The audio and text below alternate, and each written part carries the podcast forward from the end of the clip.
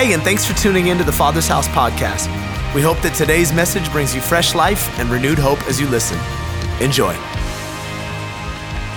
Hey, uh, we're going to get into the word, uh, and as we do, I am excited to share what I believe is uh, kind of the heartbeat of our church today. We're coming back to the heart, coming back to the beginning. Uh, and uh, as we do that this morning, I know that not everybody in the room today is, uh, is a part of the, or has been a part of the Father's house since we started this whole thing out.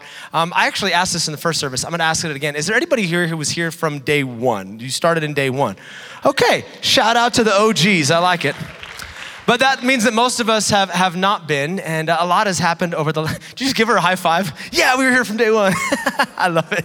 Uh, uh, most of us have not been, and as a result of that, there's a lot that's happened over the last three and a half years. But as I was praying and preparing for today, um, I really felt the Holy Spirit say that today is going to be like a catch up day in the Spirit. If your kid has ever missed school for a period of time and they had to do some makeup work so that they didn't fall behind the class, uh, I think that's what it's going to be like in the Spirit today. There's going to be kind of a, a moment where we all get on the same same page, and then we cross into this next chapter together as we come back to the heart of the Father's house. I'm also excited to tell you that um, if you have children in kids' church today, uh, they are actually going to be hearing the same sermon that we are uh, hearing in this room. So I love that. I love the alignment with, with our kids. Uh, if you're the kind of parent like me that likes to test your kids to find out if they learned anything in class, you'll know exactly what they talked about. So you can, uh, you can ask them on the way home in the car and uh, make sure that they were listening today. I asked my kids between services, and one of them got it right, the other one did not. So I disowned her. No, I'm just kidding. I didn't do that. uh, well, hey, as we get in, I want to talk about these three words. Um, these are not unfamiliar to you if you've been coming to the church during 2021. Uh, Dare to Hope has not just been an album uh, title name or a song title, it truly has been the theme of our church this year. Uh, at the beginning of 2021, while we were all still sheltering in place and the church doors were still closed and there was still a lot of fear and uncertainty about everything that was happening, we felt the Holy Spirit draw us to this scripture in Lamentations chapter 3, where the prophet Jeremiah is sitting on a cliff looking out over the city of Jerusalem that has recently been ransacked, and the Babylonians came in and set fire to the walls and destroyed the temple, took the people away into captivity. Uh, and as he's sitting on this ledge looking out over the city he loves, he begins to lament, hence the name of the book, Lamentations. And he begins to talk about how his hope has been stripped away. He uses this phrase everything I had hoped for from the Lord is now lost. Uh, he had hoped that the people would repent and uh, that God would spare the city, that he wouldn't destroy it and hand it over to the Babylonians. But alas, everything that he had hoped for was gone. And he was looking at this, this rubble, this, this city that once was. But in the midst of his lamentation, in the midst of his hopelessness, there's a moment where it's like the heavens open and the Spirit of God comes upon him and he says, Yet I still dare to hope when I remember this. The faithful love of the Lord never ceases, and his mercies are new every single morning. Great is his faithfulness. And in one moment, as he begins to remember God's faithfulness in the past and remember that his mercy is new every single morning, the hopeless situation, the bleak situation starts to look a little bit different. His perspective changes and hope hits his heart. And so we did just that at the beginning of this year. We, we allowed those words to stir some hope in our hearts. Even though our situation looked bleak and things looked a little bit hopeless, we said, you know what? I'm going to recall that God has always been faithful, and He's not going to stop with me. He's not going to stop with my generation. He will be faithful today, and His faithfulness will carry me into the future. And even if I feel like there's nothing else to be hopeful for, I can remember that every day when I wake up, His mercy is brand new for me, and that's what I'm living for. And that stirred some hope in our hearts. But then that hope, uh, it compounded a couple of months ago as we celebrated three years as a church. And we began to talk about the fact that hope doesn't just remember, it's not passive. Hope is also very active, it, it's aggressive, it takes action. We looked at the story of Nehemiah and reminded ourselves that uh, this man who repaired the city that Jeremiah wept over taught us that hope builds and hope fights. Hope is going to build the kingdom of God that He's called us to build, and hope is going to fight for that which God has called us to fight for. And, and, today, as we continue on in this conversation, perhaps the last one of this year, but I think this theme will probably carry us for many years to come, uh, I want to talk about another facet of hope. One that I think is going to sound a little bit redundant, but one that I think is going to serve as this formative faith for us today as we enter into this next chapter. And that's this hope keeps hoping. Hope keeps hoping. In other words, hope never stops until it sees the object that it's hoping for come to pass, until it materializes. And, to that end, I want to offer you a title for our brief chat today. We're going to conclude with another song at the end of the service, but I want to call this conversation Keep Hoping. Keep Hoping. Everyone feels a little quiet to me, so why don't you turn to your neighbor and just say, Keep hoping, keep hoping. Yeah. keep hoping. For that, we're going to look at a couple of parables this morning found in the book of Matthew. If you got a Bible, you can turn there. Matthew chapter 13. As we go to these parables, uh, for those that lifted their hand a moment ago, uh, these might sound familiar if you've been around from the beginning, because these parables were found in the first sermon that I ever preached here in San Francisco. Uh, and it was not on our launch Sunday in September. It was actually before we were ever holding Sunday services. We used to do these things called preview services in this room. And uh, it was an opportunity for the community to come and check out what the church was going to be like once we launched. And uh, at the first preview service on April 22nd of 2018, uh, we looked at these two parables and uh, prophesied about what we believed God was going to do in and through the Father's house here in San Francisco. Now, three and a half years later, I feel the Holy Spirit bringing us back to this moment, back to these, uh, these, these words. And I think the message might be a little bit different, the application might be a little bit different, but the heart remains the same. So, uh, as we go to these parables in Matthew 13, uh, I want to remind us how we are supposed to look at a parable in Scripture. I've said this many times, but just in case you've joined us for uh, in the last couple of months, let me remind us how to, how to decipher a parable. A parable is a fictional story that displays a spiritual truth. And Jesus used parables all the time when he taught. Mark chapter 4 tells us that Jesus never preached a sermon without using one of these parables.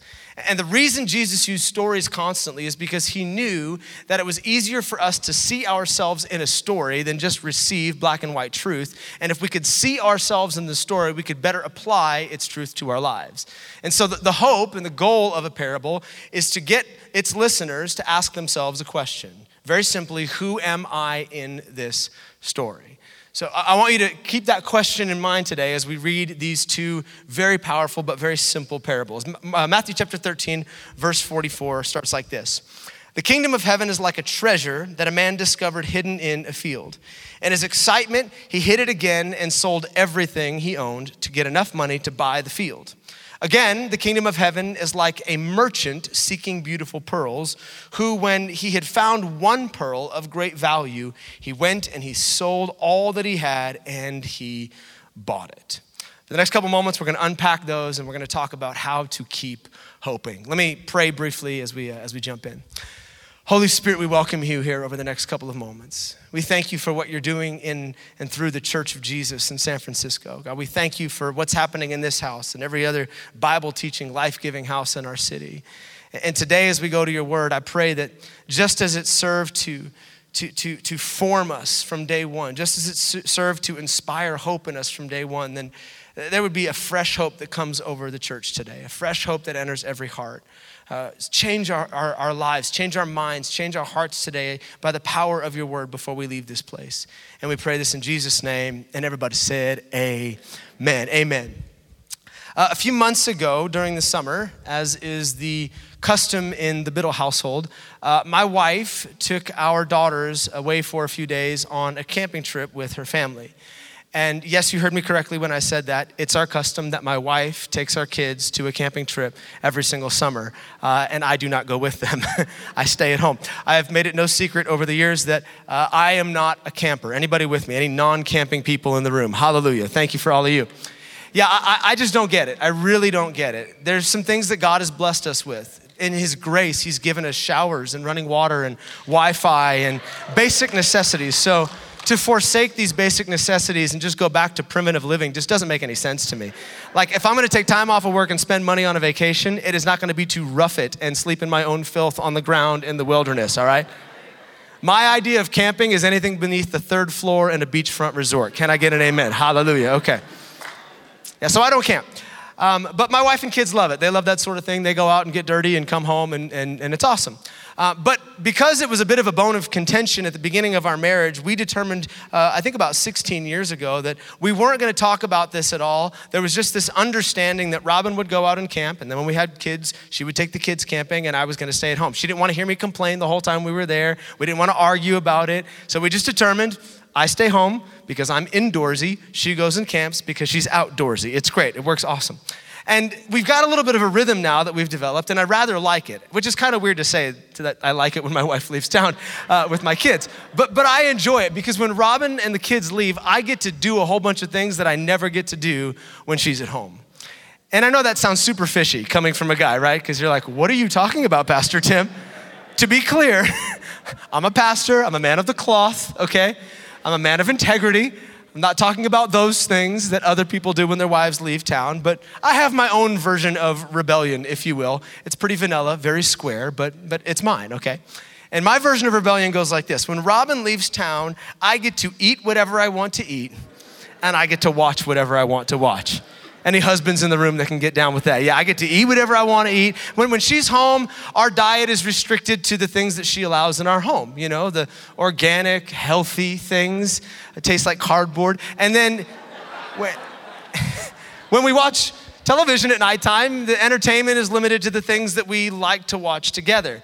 But when she's out of town, caution to the wind. I buy the greasiest, most heart attack inducing things that you can find piles of chicken wings, fried chicken sandwiches. Come on, somebody.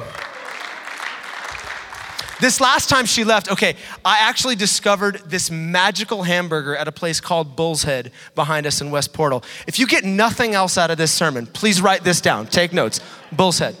At Bull's Head, they have this hamburger. I don't even know what it's called. It's probably just called magic. It is a it is a patty with a mound of bacon on top of it, like like softball sized bacon.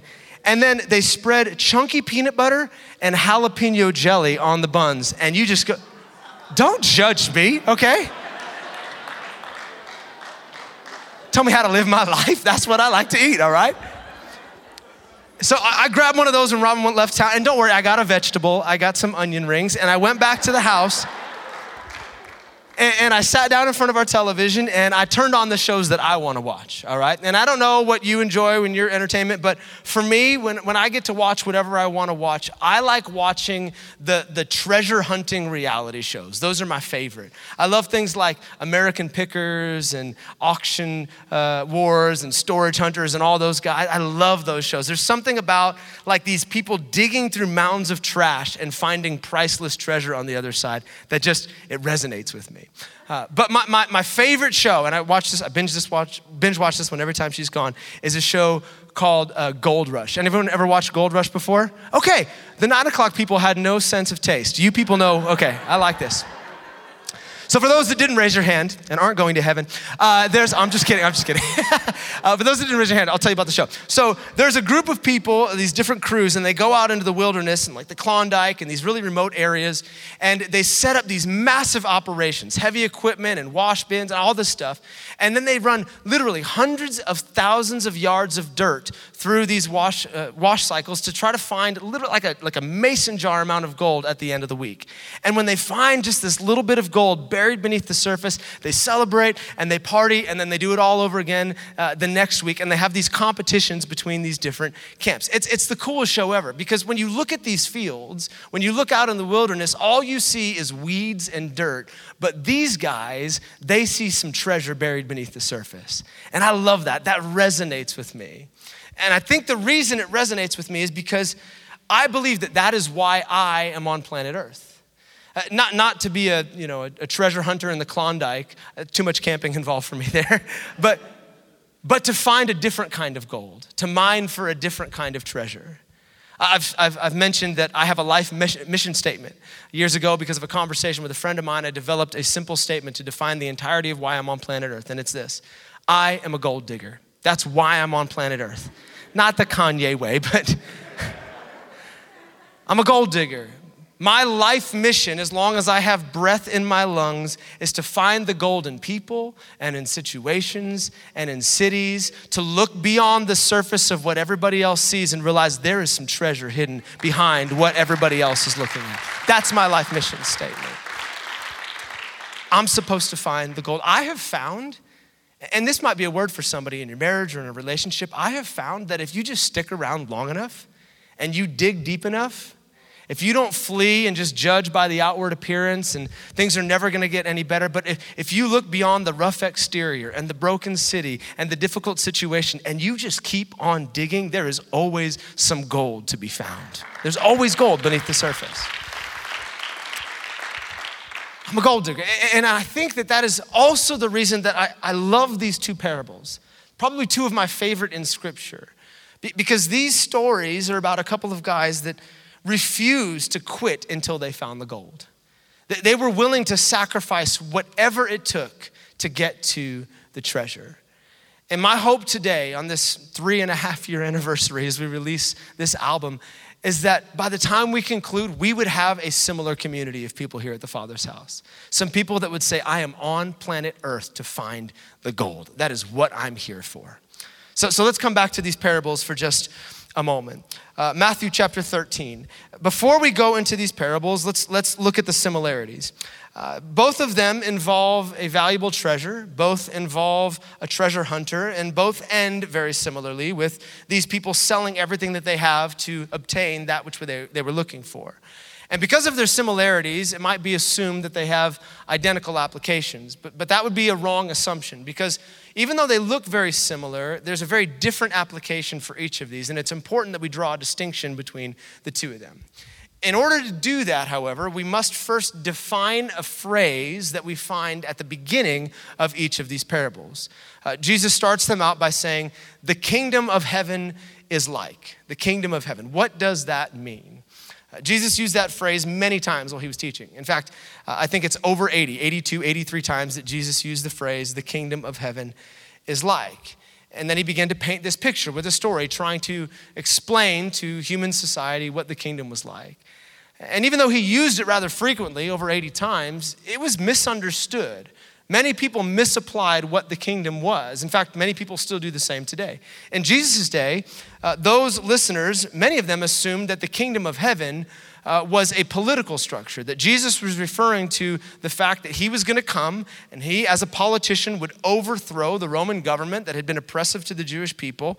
And that once he overthrew the government and all of their, their laws and their taxes and uh, the imposition of their rule on the people's lives, that, that, that he was going to establish the Jewish people once again. Their party was going to rule in their Congress and, and they would begin to do things the way that they wanted to do them and the way that God wanted them to be done. Their hope and their Messiah was supposed to be a political figure, which sounds very similar to the way that many Christians think about their Messiahs today, but I digress.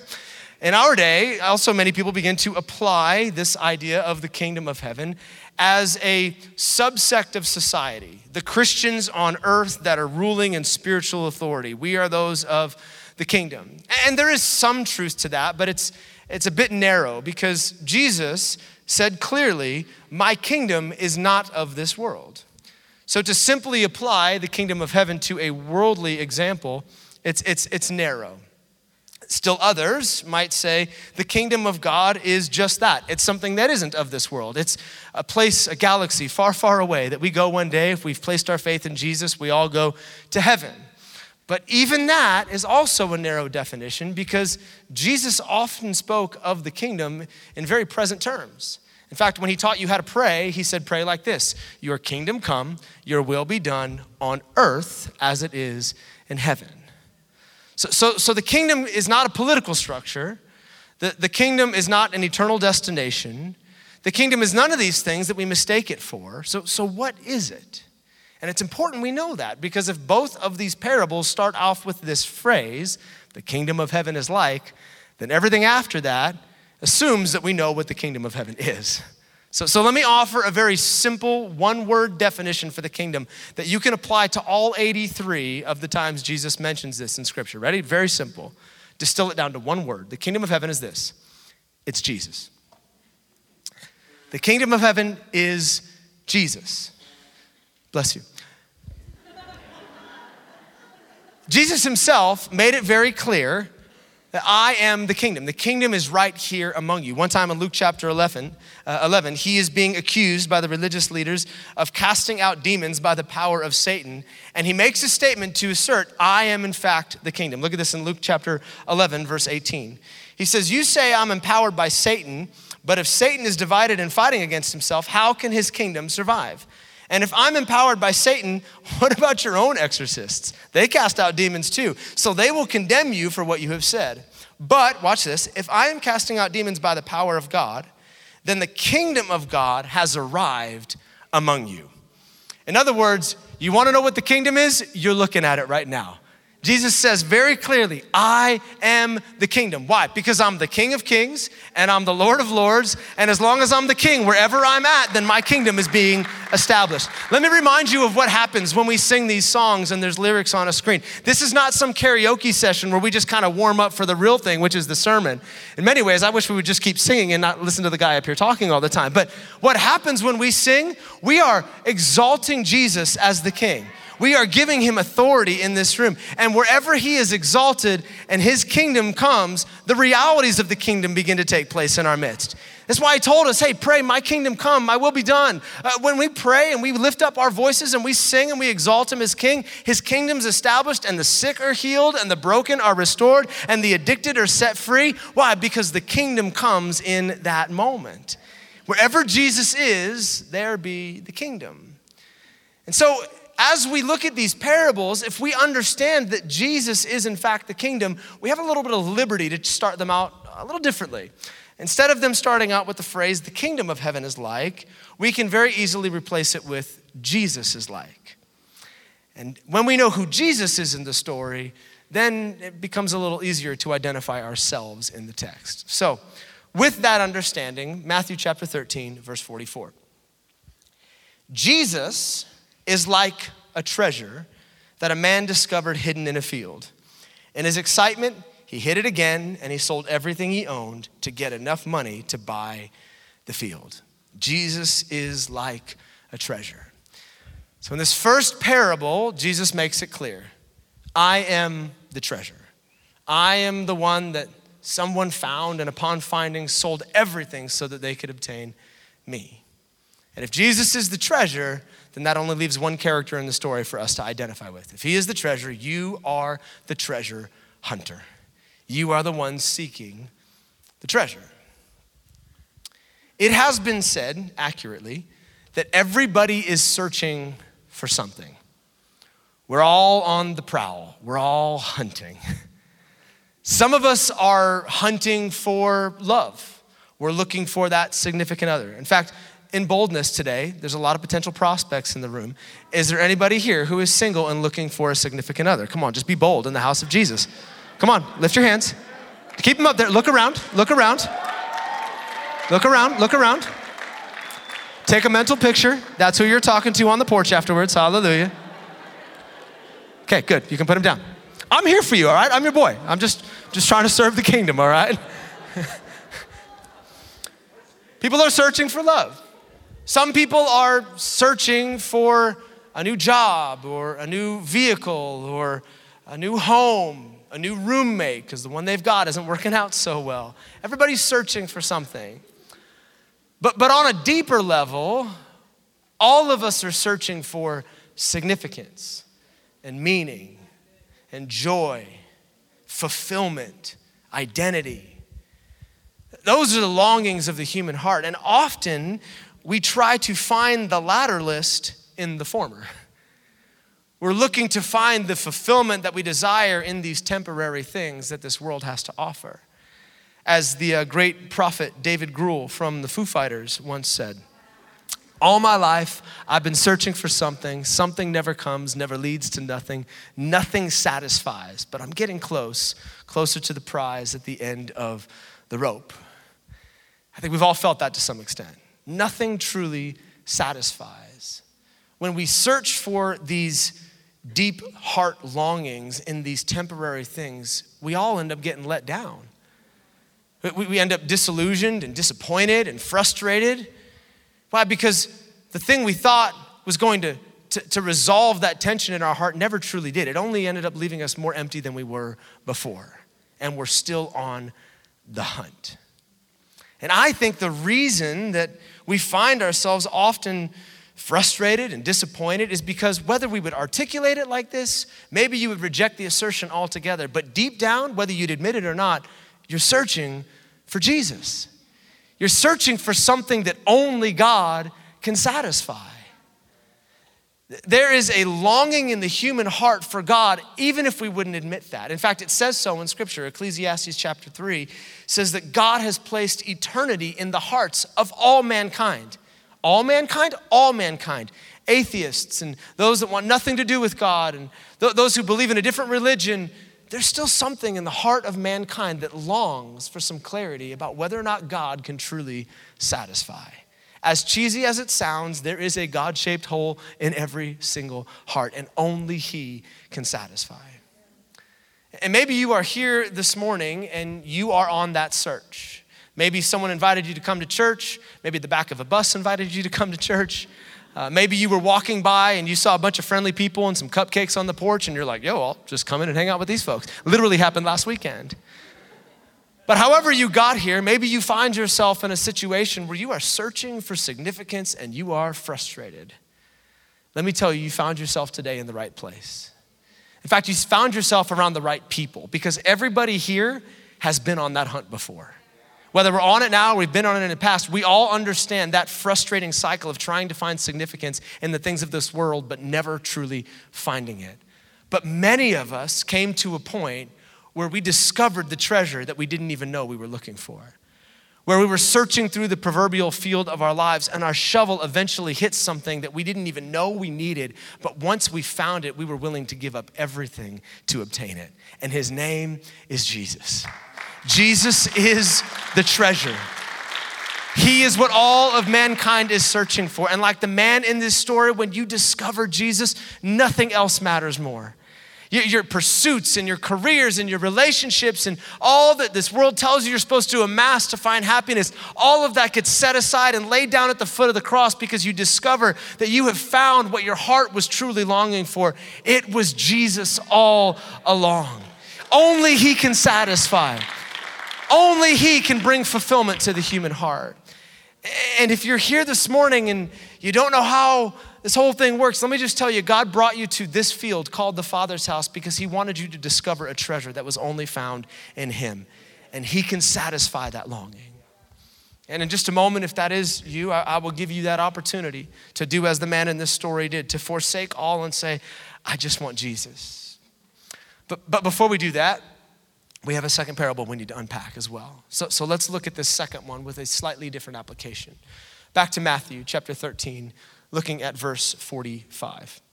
It says this Jesus, once again, is like a merchant seeking beautiful pearls, who, when he had found a pearl of great value, went and sold all that he had and bought it.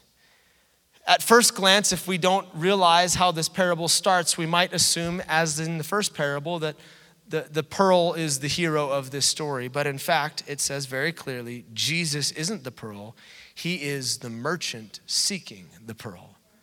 So Jesus in this story is now the seeking merchant. And if we understand that Jesus is the seeking merchant, we can clearly identify ourselves in the story because that makes you the pearl of great value. Girl, you a pearl. There's your pickup line on the porch right there. Girl. What's that? I don't know. Girls, run away from a guy who does that as he talks to you, okay? you are the pearl.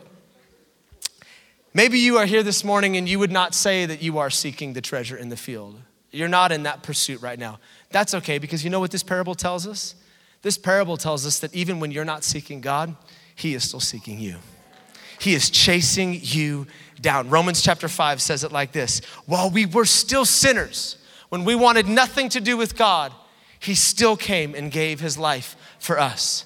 When we were running the other direction, we weren't interested in Him in any way, shape, or form. He loved us so much that He was still willing to come and give His life so that he could get to the pearls. He is the seeking merchant. I think often in church, we spend time obsessing over the cost that we must endure in following Jesus. We talk about the, the plans that we have to surrender, the relationships we have to surrender, all the things that it costs the human to follow Christ. But I think rarely do we consider the cost that Jesus endured to find us because it was significant. Notice again that the merchant in this story sold everything that he had so that he could get to the pearl. There was no cost too great for him to get the object of his affection. And nobody like Jesus understands that cost. Because for Jesus, it cost him everything to get to us. He was willing to sacrifice it all for the pearls. Philippians 2 says it like this Though Jesus was God, he did not consider equality with God as something that could be clung to. Instead, he gave up his divine privileges. He left heaven and he came to earth to be born of humanity, even being willing to die a criminal's death on a cross in order to make his way to the pearls. Consider the weight of that statement for a moment. I, you, we, we were so valuable to God that he was willing to leave the splendor of heaven where the angels are circling around the throne and singing, Holy, Holy, Holy, 24 hours a day, to come down to a broken planet that He created, where He was not honored and worshiped as He was in heaven, but He was rejected and He was spit upon and He was beaten beyond recognition and He was nailed to a tree, a tree that He created at the beginning of time with His own voice. He let humanity nail Him to His own creation. Why? Why would one endure such great a cost? Because at the end of the day, he did not see a field that was not worth seeking in. He did not see your failure or your sin or your shame or your guilt. He saw a treasure that was worth chasing down. He saw a pearl of great value and he said, I will endure whatever cost I must endure if it means that at the end of that, I will get these pearls. He spent it all so that he could get to us. We are the pearls that he is seeking to find. But there is yet a third application to these parables, and this is where I would like to land this morning. In fact, I'll invite the band to come, come as we get ready to conclude. One last thought. Because I would venture to assume that most everybody in this room would identify with those two parables. Many of us have been found. We are the pearl that's been discovered. We know that. We have discovered the treasure that is Jesus, and we've forsaken all to follow him. But lest we get lost in these fictional stories, let's remember a literal statement that Jesus made as well. Because he said, The Father has sent me to seek and save all those who are lost. But then he also said in John 20, As the Father has sent me, O disciples, now I am sending you. In other words, if you are a found pearl, if you've discovered the treasure that is Jesus, you now have a new job description. It's not just to sit in the safety and the security of your salvation. No, you've been called to be a gold digger, to go out there and find some buried treasure. Let me say it like this God's desire is that every found pearl would become a seeking merchant that you would have the heart of a merchant that says, I will do whatever it takes. Remember again the cost that this merchant was willing to endure everything. He's not worried about his desires and his comforts and all the things that he had amassed. He said, I will give up everything if it means that I can find the pearls. I think the Holy Spirit would be here this morning to ask our community hey, would you be willing to be that sacrifice, that, that merchant that lays it all down for the sake of finding some pearls that have yet to be found in our city. Because there's a lot of them still out there. Let me just say, as a gold digger, as a treasure hunter, I'm here for it. That is why I exist. That's why we moved to this city. That's why three and a half years ago we started this church, because there's a whole lot of pearls in our city that have yet to be found. And as long as I have breath in my lungs, I'm going to keep digging beneath the surface. I'm going to see beyond the sediment. I'm going to keep building. I'm going to keep fighting. And like a, a, gold miner walking out onto his field every single morning, as our title suggests today, I'm not going to give up hope. I am going to keep hoping until we see a move of God in our city that is unprecedented in nature. That's why we are here in this place. And I wonder today if the Holy Spirit wouldn't say to you, Will you join me on that journey? will you join me in seeking some pearls? As you download the um, album today, that's the assumptive close, if you didn't notice. When you download the album today, uh, you will notice what people in the music industry call a bonus track on the album. Uh, and a bonus track is like that extra fry you find at the bottom of the bag and you celebrate uncontrollably, like, yes, that's the bonus track. And that bonus track is titled St. Francis. Uh, we did not record it when we recorded in September, and some of you might be familiar with that, that song because of the story that you saw on Discover or the video you've watched of ours on YouTube. But for those that aren't, let me catch you up as we've been doing all morning. Seven years ago, uh, when Robin and I were considering whether or not this is where God was calling us and whether or not this church was something that He was calling us to plant or if it was just an idea that we were romanticizing, uh, we set out to get some clarity. You, you don't embark on an endeavor of this magnitude without knowing that it's God calling you to do it. And so we do what we always do when we needed when we need clarity about a decision. We fasted. Uh, little tip from me: if you are in a season right now where you're wondering what the next step is and you're not sure if it's the right thing, if it's a God thing, or if it's a you thing, let me strongly encourage you to set aside some food, starve your flesh, feed your spirit, and I promise there's there's clarity that comes in those moments. And so for 21 days we began to fast. And on the first day of that fast, I sat down in a brown leather recliner chair in my office and I lit a little candle because I'm a basic white girl. And I turned on my iTunes and I hit shuffle. That wasn't that funny. and I hit shuffle and I just began to pray and I'm asking God, Lord, is this your will? Is this your will? And as I was sitting there praying, this song, St. Francis, came on by a, a gal named Kristene Mueller. Then now she's Kristene DiMarco. She's been married. And the lyrics of this song begin to resonate in my office and completely destroy me. Here's what she wrote She wrote, There is a love hidden inside your borders, just waiting to be free, waiting to be free.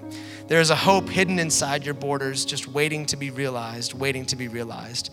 So keep hoping, St. Francis. You'll be a free man yet. You'll see the sunshine on your city streets. Keep hoping, San Francisco. You'll be a free man yet. Though darkness covers your sleeping love, it won't last. And those lyrics, they brought me to, to tears, and I immediately went onto my computer and tried to research what is this song about and discovered that when she was here for a couple of years, her, her and a group of people were believing for a move of God. And they weren't seeing what they were praying for. And just about the time they were getting ready to pack up and move on, they felt compelled to write a prophetic song about a time that they believed was coming. Even though they hadn't seen it, they had believed that God was going to pour out his spirit on San Francisco and there would be a move of God that was historic in nature. And they prophesied into the future. But until then, just keep on hoping. And as I was sitting there praying, the Holy Spirit said as clearly to me as I'm speaking to you right now now is the time, this is the season and I'm calling you to the city to be a part of a move of God that is historic in nature. And in that moment, it was like my faith was fortified. I, I was, I was sold. It took my wife a little bit longer, but I was sold. We are going to move to the city and we are going to start this church. Fast forward, we recorded this album a couple of months ago. And after we recorded, a few days later, my wife and I are sitting down uh, eating $1.05 oysters at Water Bar on the Embarcadero. Strongly recommend. You're welcome.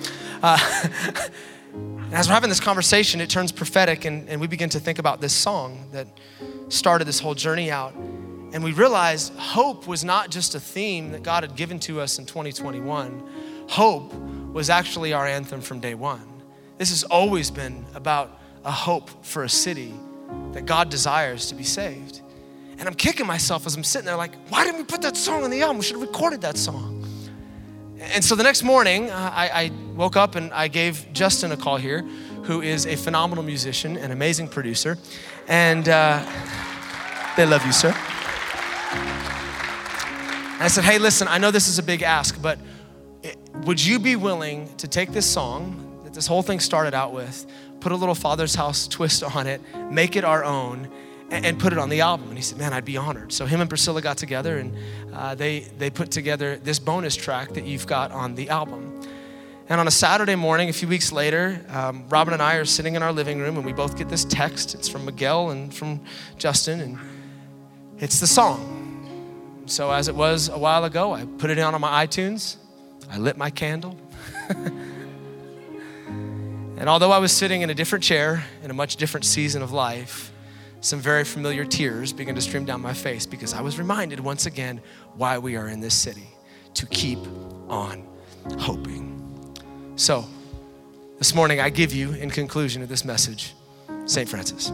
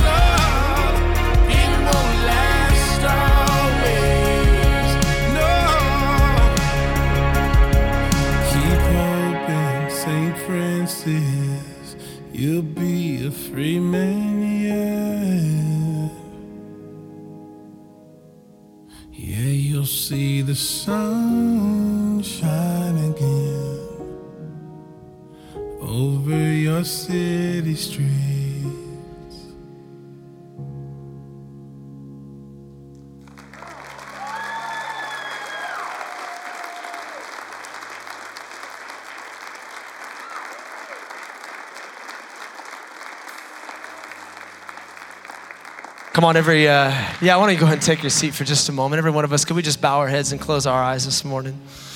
I know that that hope is, um, it's got a name and a face for many of you. I know that um, some of you, it represents family members, sons, daughters, mothers. I was looking down at someone in the second row who, will lose it. So I pray for your mom. Father, we thank you for the privilege that we have of seeking out pearls. Let that hope arrest our hearts this morning. And even as we're contending for some that are not in the room today, I, I know that there's probably some who are here today that need to be found. And so, right now, um, I just want to take a moment as we conclude. If you are here this morning and you would say, Tim, a moment ago when you were saying that there's some pearls that are lost or that there's a treasure waiting to be unearthed, I, I identify with that. I, I haven't found Jesus. I've been away from Jesus, but I know that I need to get things right with Him this morning. I want to ask you very briefly if you need to get things right with God, would you just quickly shoot up your hand and look at me so I can pray with you before we conclude? Yes, sir, I got you right there. Yeah, right there, right over here, right in the back. Yeah, right there. To you guys back there, right over here. Come on, lots of people coming to Jesus. I'm going to pray a very simple prayer. Even if you didn't lift your hand, you can still pray this with me, but just repeat this in your heart.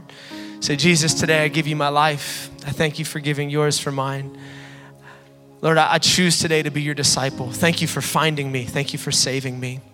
Help me to walk in your ways from this day forward, to remain in your love. Fill me with your spirit right now. And may I look forward to that moment where I'm in heaven, you look me eye to eye, and you say, Well done, good and faithful servant. Enter in the joy that has been set before you. Today I give you all of me, and I receive all of you in return. In Jesus' name. And everybody said, Amen, amen, amen, amen. Hey, thanks for taking the time to listen to the Father's House podcast. We hope it helped you wherever you're at in your journey. And listen, we want to pray with you if you're going through something right now that's difficult. You can go to our website, tfh.church, and click on the prayer and praise link and tell us how to join you in prayer. Until next time, be blessed.